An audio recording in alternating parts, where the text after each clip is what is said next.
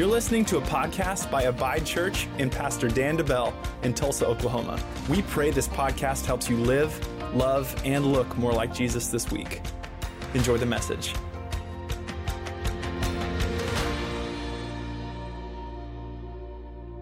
Today, we're going to uh, continue our series. Uh, it's called A Better Life. And, you know, we've been in this series. This is. This is week number seven, y'all. I can't believe it. We're already in week number seven. If you've missed some of these, I would just encourage you to go back. Please listen to them. You can go back on our podcast, go back on our YouTube channel. You can listen to them, watch them there. Um, there's a lot of content that we covered. I was talking with our team a little bit earlier, and I said, What's really cool about this series is though it's 10 weeks and we're talking about how do we have a better life, and we can have a better life through. Um, obeying or following the principles of the Ten Commandments. And though this is a 10 week series, what's great is each week is a fresh topic. Each week is something brand new, it's something totally different. And so um, there's a lot that we can get out of this series. And so um, I'm excited to, to hop into it here. A better life. Today we're looking at the seventh commandment. Let's read it in Exodus 20, verse 14. You shall not commit adultery. You shall not commit adultery. Now, this is a lot like last week in the sense of this message could be very short, right? Like last week was do not murder. Done. All right, let's wrap it up. Let's go home, right? Let's go to lunch early because I mean we know that, right? We know we shouldn't murder. We know we shouldn't we shouldn't do this. But today, again, we're not, we're not just talking about the, the Ten Commandments and the do's and don'ts. We're talking about the principle behind them. What's the principle then behind adultery? How does this apply to not just married people, but how does this apply to people that are single in the room, maybe, maybe uh, young adults in here, maybe teenagers. How does this apply to you? I'm going to tell you what we're going to talk about today has a lot to do with you. And so here's what we're talking about. Here's the principle behind this commandment, and it's simply this. I'm just saying it's the principle, principle of intimacy. And more specifically, we have to learn how to champion intimacy. How do we champion it? Meaning this, how do we fight for it?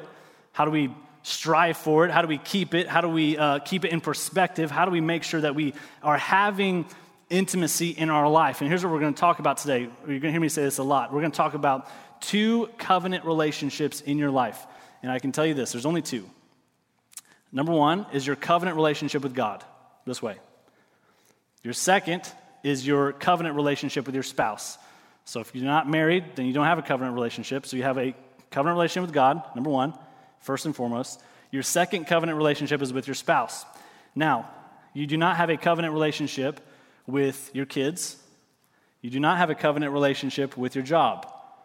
So, if we want to live a better life, one of the things we have to do is we have to champion intimacy in those two covenant relationships.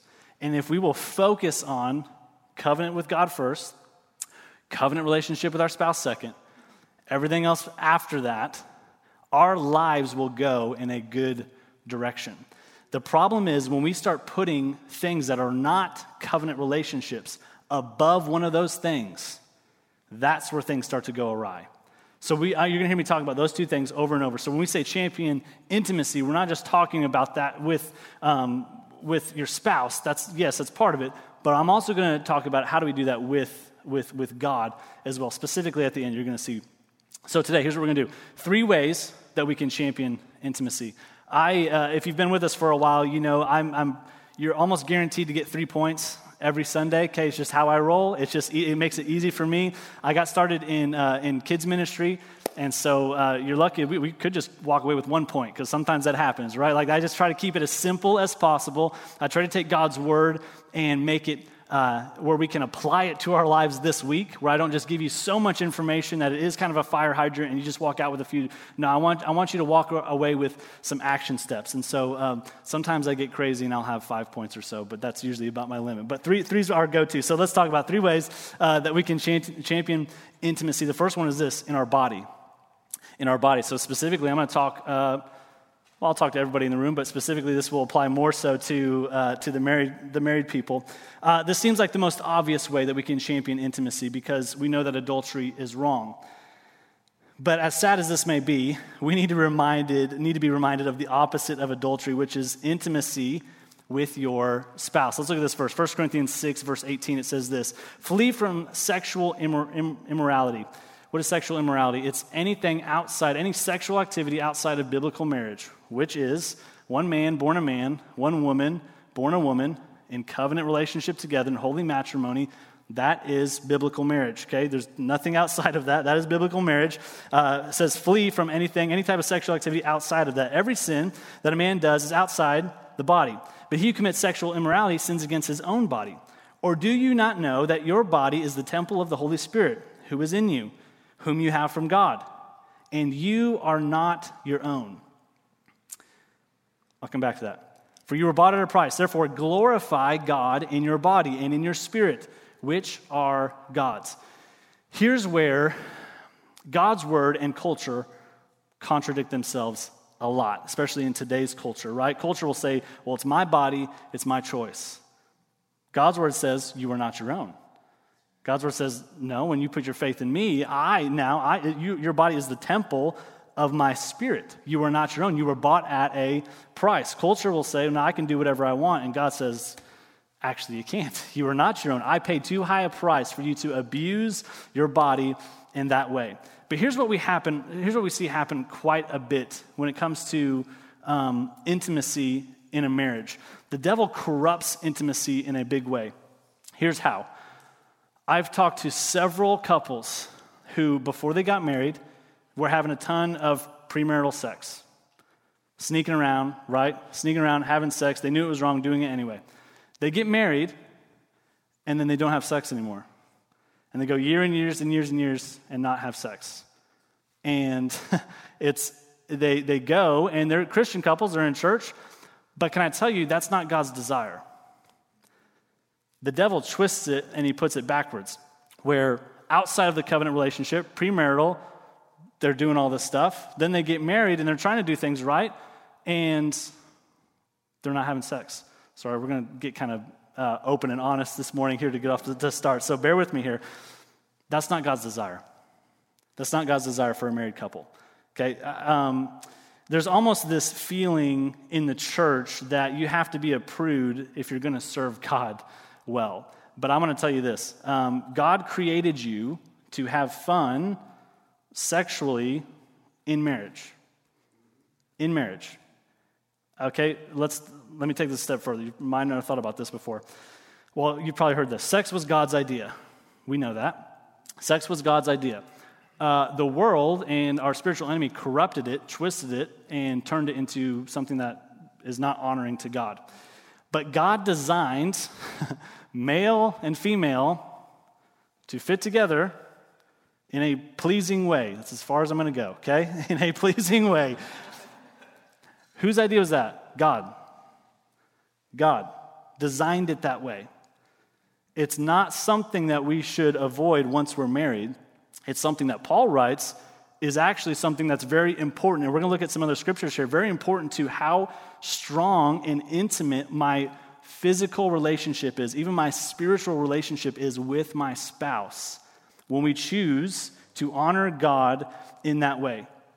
This is something, though, we have to be aware of, not just in marriage, but you need to be aware of this before marriage as well. So, all uh, young adults, teens, listen up here. Song of Solomon 3 5 says this Do not stir up nor awaken love until it pleases. Look, there's going to be a time and a place to be intimate with someone once you're married, once you enter in a covenant relationship. That is the time that God will honor. There's a time and a place. But hear me in this too many young people are sexually sleeping away the call of God on their lives.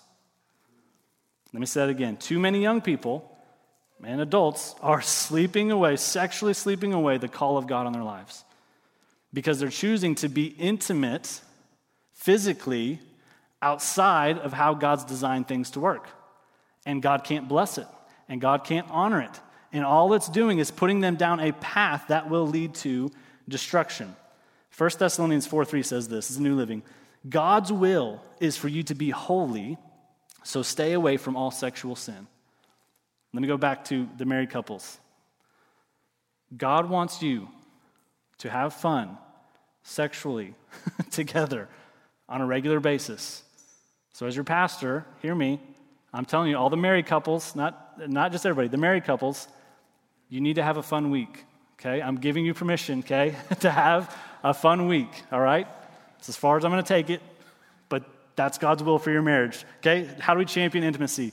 We need to make sure that we are engaging in intimate relations with each other when we're married. If not, here's why this is important. If not, you, you are going to be tempted to look elsewhere and to go elsewhere to meet that need.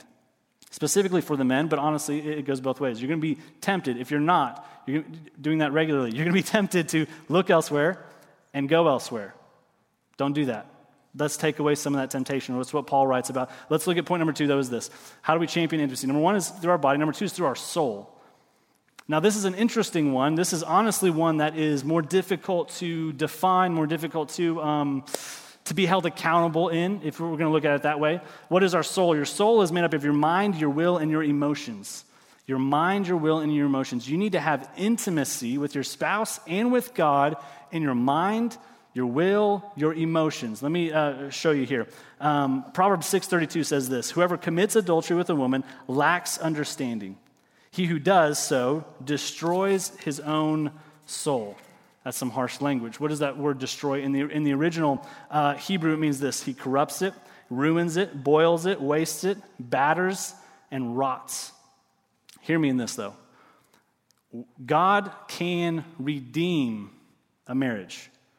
God can bring healing and health into a marriage when people repent and they seek God together and there's actual repentance, meaning changing their ways. When someone falls into adultery, there, there's, there's ways.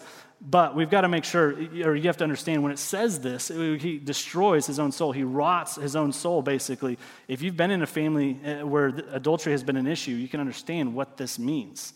That there's areas of the relationship, for a season at least, uh, definitely, that is ruined or that just seems extremely difficult, there's a huge wedge, God can heal that. It will take time and it will take true repentance, changing of our ways. What we have to understand when it comes to the soul is that you can have an adulterous relationship in your mind and in your emotions with someone.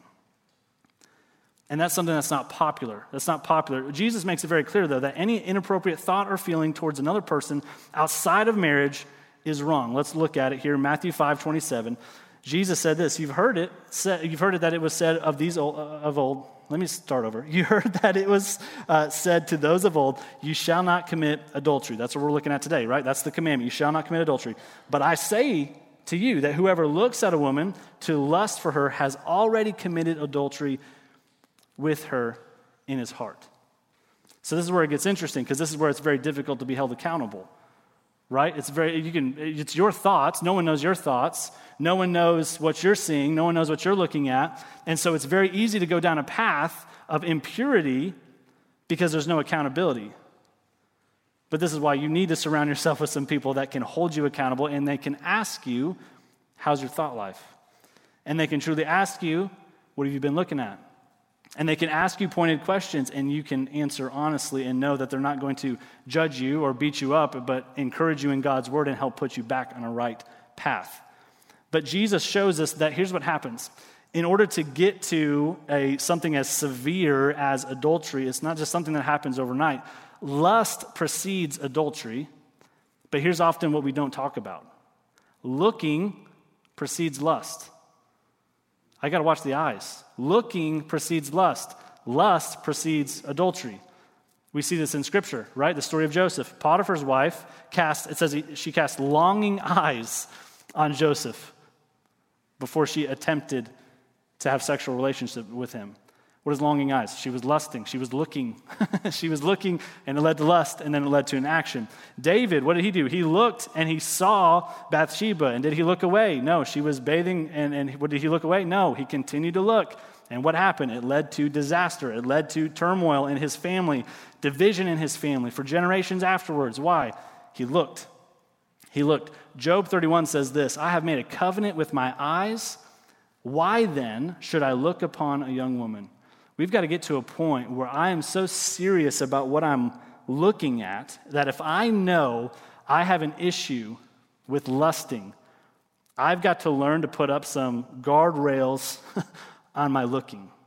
Meaning this if you've got an issue with lusting, you need to put some parameters on your phone. Some, some blockers, some adult content blockers on your phone. You need to, not just that, that's only, that's a part of step one. You also need to get accountability. You need to have a friend, like I said, that you check in with every week. Not your spouse. I'm talking about a friend, another male or another female, whoever, same sex, that you can check in with and they can ask you, How is your walk? How are you doing? What have you been looking at? You need to have accountability because, just again, the soul is really the dangerous part because it's hard to be held accountable. Because if you don't let anyone else in to your thought life and be honest about what you're looking at, you will never find freedom. You will never get free. And God can't bless that marriage until I get the sin out. He can't bless that unity. He can't bless that covenant relationship if I've allowed sin to drive a wedge, even if my spouse doesn't know it, a wedge into our relationship. Okay? Luke 11 says this Jesus says, Your eye is the lamp of your body. When your eyes are healthy, your whole body also is full of light. But when they are unhealthy, your body also is full of darkness. How important then what I am looking at? Do I need health and spiritual healing and renewal and renewal in my mind and my thought life? Do I need it? Then I better take an examination or look at what am I looking at? Take inventory of what am I watching? What TV shows am I watching? What am I looking at? Do I have any parameters on my phone? Is social media causing me to, to go down a path that I don't need to? I've got to take some inventory on where I am looking.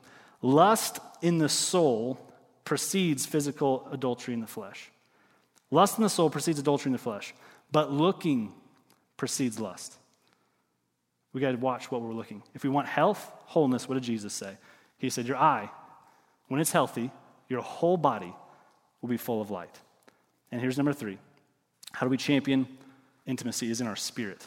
This is the most important. The other ones are important too, hear me. But this is where we get to the root of the issue today, is in the spirit. We know the flesh is, is wrong, right? We know we need to be having fun with our spouse and not with anyone else. We know we need to check our, our thoughts and examine what we're looking at. But the spirit is where things really begin to steer us down the right or wrong path. And, and, and stay with me in this. In Genesis 2.24, it says this, Therefore a man shall leave his father and mother and be joined to his wife and they shall become one flesh. This is the three step process into growing up leave, be joined, and one flesh. Three steps into entering into that covenant relationship. Um, step number one is leaving. There has to be a separation. So let me talk to some of the parents in the room of grown children. You need to if your, your, your kids aren't, are there, maybe they're having trouble finding a spouse, here's the question I would ask Have you allowed them to leave spiritually? Because sometimes uh, I've talked to family members where, uh, even some of my own friends, where they're having trouble finding a spouse, but they are still uh, talking with mom every day on the phone and they're in their 30s. You know what I mean? Like, there's nothing wrong with talking to your mom, but they are in such a close relationship with their mom, they've never um, left step one, so that they could find a spouse and be joined and become one flesh. Leaving is an important part. It takes both parties to understand that. I need to understand that I've got to step out and be an adult and grow up, but then mom, mom and dad, we got to we got to let our kids grow up as well, even when they're adults. Let them let them leave. Keywords, leave, joined, one flesh. Uh, the King James Version says it this way. You've probably heard it this way leave and cleave. Anybody ever heard that before, right? That's the King James Version. Leave and cleave. That's actually, uh, in some ways, that's a really good um, um, interpretation of what's happening. To cleave is to cling to, right? To, to hold closely, to, to uh, be joined with is what cleave means. And so that's actually a really important way of looking at it. So I'm going to use that a few more times here as we wrap up. But this, this scripture specifically is repeated four times in the New Testament. Um, three times it's concerning marriage, one time it's not. And let's look at that one time. It's 1 Corinthians 6, 15 through 16. It says this uh, Do you not know that your bodies are members of Christ? Shall I then take the members of Christ and make them members of a harlot or an immoral, immoral person? Certainly not. Or do you not know that he who is joined to a harlot or an immoral person is one body with her. For the two, he says, shall become one flesh. This is talking about the physical, the physical act of adultery right here. He's saying, when you get into that, when, you, when you're messing around with that, he said the same principle of leave, cleave, or be joined to and become one flesh, the same principle applies. This is why it is in God's top 10 that adultery is addressed because the same scripture on marriage that shows us that you can be joined together with your spouse is the same one that shows us that you can be joined together with someone that's not your spouse and be what? One flesh. Again, God can redeem when both parties truly repent and when the guilty party does some work, some serious work. But this is the problem people that aren't married, single people that aren't married, this is the problem with sleeping around or hooking up before you're married, before you get into marriage, before you make that covenant relationship. Because you're going around and you're becoming one flesh with all these people. I was just hooking up, we're just messing around, what's the big deal? It's a huge deal. Because the one flesh is a part of your covenant relationship with your spouse. And so many times we don't put this emphasis. We just think, well, we're just, you know, I'm just, you know, seeing what's out there, seeing what I like, I'm test driving, whatever you want to call it. It's sin and it's wrong. And it's not supposed to be done outside of marriage. Now, is it difficult not to do it? Yes. but that's why Paul says, look, it's better to be married than to fall into the, the lust and to, and to go into hell. So it's better to be married so that you don't have to deal with that temptation anymore. Sex is a part of the marriage covenant relationship because we are becoming one, and that's what covenant is. Scripture tells us that when we put our faith in Jesus, what happens? We become one with God. We are getting His Spirit put into our spirit, and now we are one together. That's part of covenant. What you have is mine, what I have is you, and we're, we're, we're, there's exchanging, there's different things that happen. Uh, the covenant is such an in depth study, it's, it's tough to even talk about at surface level, but there's that oneness that happens. But the big problem is this is the leaving. That's where spiritually things change. Because it says, in order to become one flesh, there's a leaving, there is a joining, and then there's one flesh. And I would say this I, I many parents, let me just say it this way many parents can tell you usually within a month's time ish of when their kids started having sex before they were married with their boyfriend or their girlfriend. Many parents can tell. Why? Because there's a spiritual separation that begins to take place. There's a spiritual leaving that takes place. And the parents, godly parents, can sense that and they know something's going on. There's a leaving and then a joining and then one flesh. Many spouses will tell you the same thing. They can normally tell you within a few months ish of when their spouse started having sex with someone else. There's a spiritual separation or a leaving. 1 Corinthians 6 17 says this he who is joined to the Lord is one with him. This is what I'm talking about with, with God, with that covenant relationship. When we're joined, we put our faith in Christ, what happens? We become one with God and we are joined together. And here's where this, these two covenant relationships and the principle of intimacy come together. Hear me in this. We can't think or even believe that if we take our body and join it together with an immoral person, we can't think that if we do that and are okay with it, that we can also be intimate with God. You can't. You can't be intimate with sexual perversion and intimate with God at the same time. So, this is why sleeping around or hooking up with boyfriend, girlfriend before you're married is a big deal. This is why pornography is a big deal. You can't be intimate with God and sexual perversion at the same time. We can't truly think, we can't believe that our relationship with God will be fine when I'm intimate with sin. We lose our intimacy with God.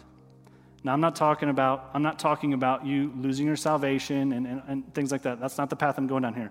I'm saying the intimacy with God. You've allowed sin to come in and put a wedge between you and God. And here's what that does it creates this gap where I can't hear his voice, where I don't know his voice, where I lose my fire for his things, for the things of God, for his kingdom, for his church. And I've talked to so many young people who are, uh, they're, they're sleeping around and then there's before marriage and they just continue to say, tell me the same thing. Well, I just don't know what God wants me to do with my life. I don't know what God's leading me to next. I haven't heard from God and I don't know if I've ever heard from God. Why? You've allowed a wedge to come in. And it's not that God's abandoned you. No, you've turned your back in such a way that you can't hear his voice anymore. It can be redeemed, it can be renewed. But you've got to truly repent and change your ways and change your ways. There's a leaving in the spirit that takes place. And that leaving is what I allow. When I leave God and I turn my back on Him to go down sexual and chase sexual perversion, that's the leaving for me to join to something else. And that's the gap that sin creates. Did God turn his back on me? Is God angry at me? Is God an angry dad who's waiting to bash me over the head whenever I come back? No. He's simply standing there saying, Why did you leave me? Here's another way of saying it. He's saying, Am I not enough? Is the love I'm giving you, the love I've provided for you, not enough? Don't leave your first love and provide a way for sin to come in, and then even more so with your second love with your spouse. Where does it start? Spiritually close with God. And here's, let me address some of the popular excuses, right? For, for the single people. Maybe you love the person you're with. Maybe you're both believers. You're going to get married anyway. We love each other. And many times the question is, what difference does a piece of paper make? Right? It's a government piece of paper. Our government doesn't know what they're doing anyway. What difference does a piece of paper make, right? I'll tell you this none. the piece of paper makes no difference. That's not, a piece of paper is not your covenant relationship. What makes the difference is the blessing of God that comes from honoring the principle of God's word. That's what makes the difference. The piece of paper is just a thing. But what happens in the spiritual realm when you say, I'm going to be joined together and committed together to this one person, and I'm going to stay committed, and I'm going to try my best to be pure and, and, and, and intimate with them as much as I can. In doing so, that's the covenant. That's the big deal. But there's blessing that comes from that. Why? Because you're honoring God's principle of intimacy. That's what leads to what the series is called A Better Life. But here's what happens there's a sneaking around, and I, am stealing this from uh, Pastor Robert Morris. Uh, he talked about this just recently, and I thought this was so clear. I've never been able to articulate this. What happens is, again, with premarital sex, what happens is there's a sneaking around, right? For the young people in the room, you don't ever tell your, your parents, we're going to go have sex now. No, you're going to go to a movie, you're going to go hang out, you're going to go to a friend's house. But here's what happens you go out and you're sneaking around and you're messing around in sin, and it creates an unhealthy appetite for intimacy. Then you get married, and what happens? Well, it's no longer exciting and sneaking around, and so that's when we stop having sex and we go years and years. But the appetite we created together was I need to sneak around, it has to be this exciting, nobody knows type of thing. So, one of the parties, then after we're married, one of the parties will look for something to feed that appetite. And we'll flirt with somebody at the office or on the job site, or we create this emotional connection. And now there's an uh, excitement to that appetite, and I'm getting it fed from someplace else. And this begins the vicious cycle because if it goes really bad, what happens? People get divorced, and that party marries the person that they committed adultery with. What happens? They got married. Do they have to sneak around anymore? No. No more sneaking around, no more excitement. Well, they look for it somewhere else. And this is why we can get into a trap of three, four, five, six times getting married. And hear me, I'm not trying to condemn anyone or bash anyone over the head if you've been married several times. That's not what I'm saying today. I'm simply talking about the principle. God's heart is that we would honor the principle of intimacy with Him first, with our spouse second, to save us from heartache, from separation from Him, from broken family, and from a mess. He's saying, stay committed. So, young people in the room, hear me in this. God wants you to get into marriage and have a great relationship with your spouse, but you need to honor him while you're doing it. while you're getting and getting closer to marriage and making covenant, you need to honor him. Let me wrap up with this. What do you do if you've been having premarital sex? What do you do if you've committed adultery? Two things confess and repent. Confess, you need, to, you need to shine a light on it. Repent, you need to change your ways. Meaning, you need to get some accountability. You need to, you need to be honest with a friend and say, I need, hey, I'm struggling. A godly friend who will point you to God's word. I'm struggling. I need help staying pure. Will you help me stay pure? You're not putting your faith in them. You're just saying, Will you walk with me? And when I stumble from time to time, if I get tempted to look somewhere else, can you be the person that I text and say, Hey, I need some help? And you'll call me? Can you be that person for me? They're not your savior, but they can be someone that you can walk with, put your arm around, and you can walk together. You need to confess, you need to repent. Satan works in the darkness. It's got to be brought to light. If you want freedom, it's got to be brought to light. To the innocent party. Let me remind you that God loves you so much. God loves you. And though you may be innocent and, and, and there's a lot going on and someone's confessing to you, I want to remind you of God's grace that He can do a work in your marriage. As long as the party that messed, did wrong, they're truly repenting and changing their ways, and you're both seeking God together. Is it going to happen overnight? No, it's going to take some time. But if you commit, God can do a work in your marriage. But I need to remind you that you are not overlooked. God's heart breaks for you, and God loves you so much. So let me remind you of this. Remember, if we break the principle of intimacy, not only will we not be able to have an intimate relationship with our spouse this way, but we won't be able to have an intimate relationship with our Heavenly Father this way. The principle of intimacy allows us to keep our covenant relationships in order so that our life can be in order, so that we can live a better life. As your pastor, let me tell you this. This is one of these messages that honestly ain't that fun to get up here and teach. Can I tell you that? okay? But it's something that's in God's Word, that's in God's top 10, that must be preached in 2022. The world needs this message because our world is screaming at the next generation your body, do whatever you want, sleep with whoever you want, go, go and do and live in sin, and it's fine because you do you.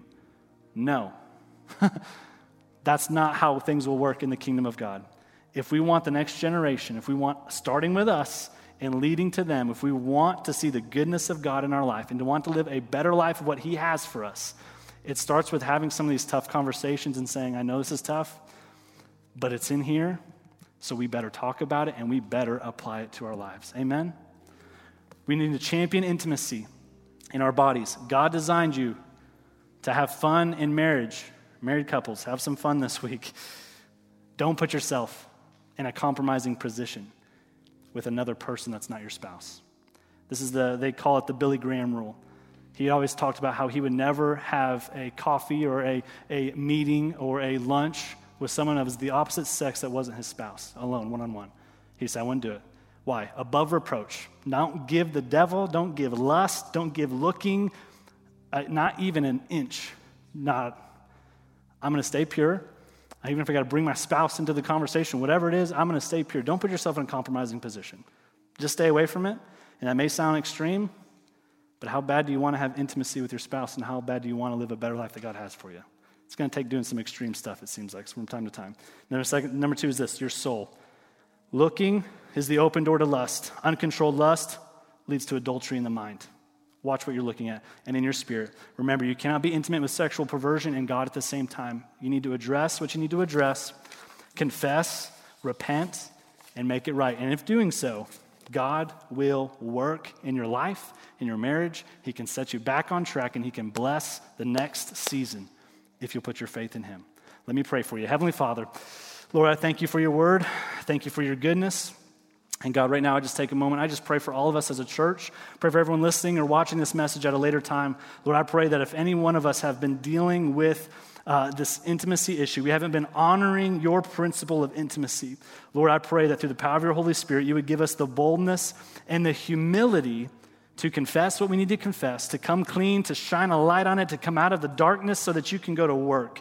And Lord, I pray for all of us that as we go through this week, Lord, I pray that you would help us have the, the insight to guard what we're looking at, to guard our, our, thought, our thoughts and, and our eyes, Lord, to guard our emotions and who we're sharing things with. Lord, I pray that most importantly, our spirits, though, would be joined with you in such a way that we would long for you, that we would seek you daily, and in doing so, Lord, you would keep us on a path that honors you, a path of purity, a path that brings you glory, and a path that helps us have a great, intimate relationship, not just with you, but with our spouse as well. And Lord, right now, I just pray for all the single people in here who are not married. Holy Spirit, you are our helper. It's what Jesus called you. I ask, Lord, would you give them help? To walk in purity? Would you give them the boldness to have conversations with parents if they're dealing with something, if they're looking at something they shouldn't? Would you give them the, the help and the boldness, Lord, to walk a pure life so they can experience all that you have for them? God, we thank you for it in Jesus' name. Everyone said, Amen. Thank you for listening to the Abide Church podcast. If you'd like to partner with us financially, or if you're in the Tulsa area and would like to attend our weekly gathering, you can check out abidechurch.com.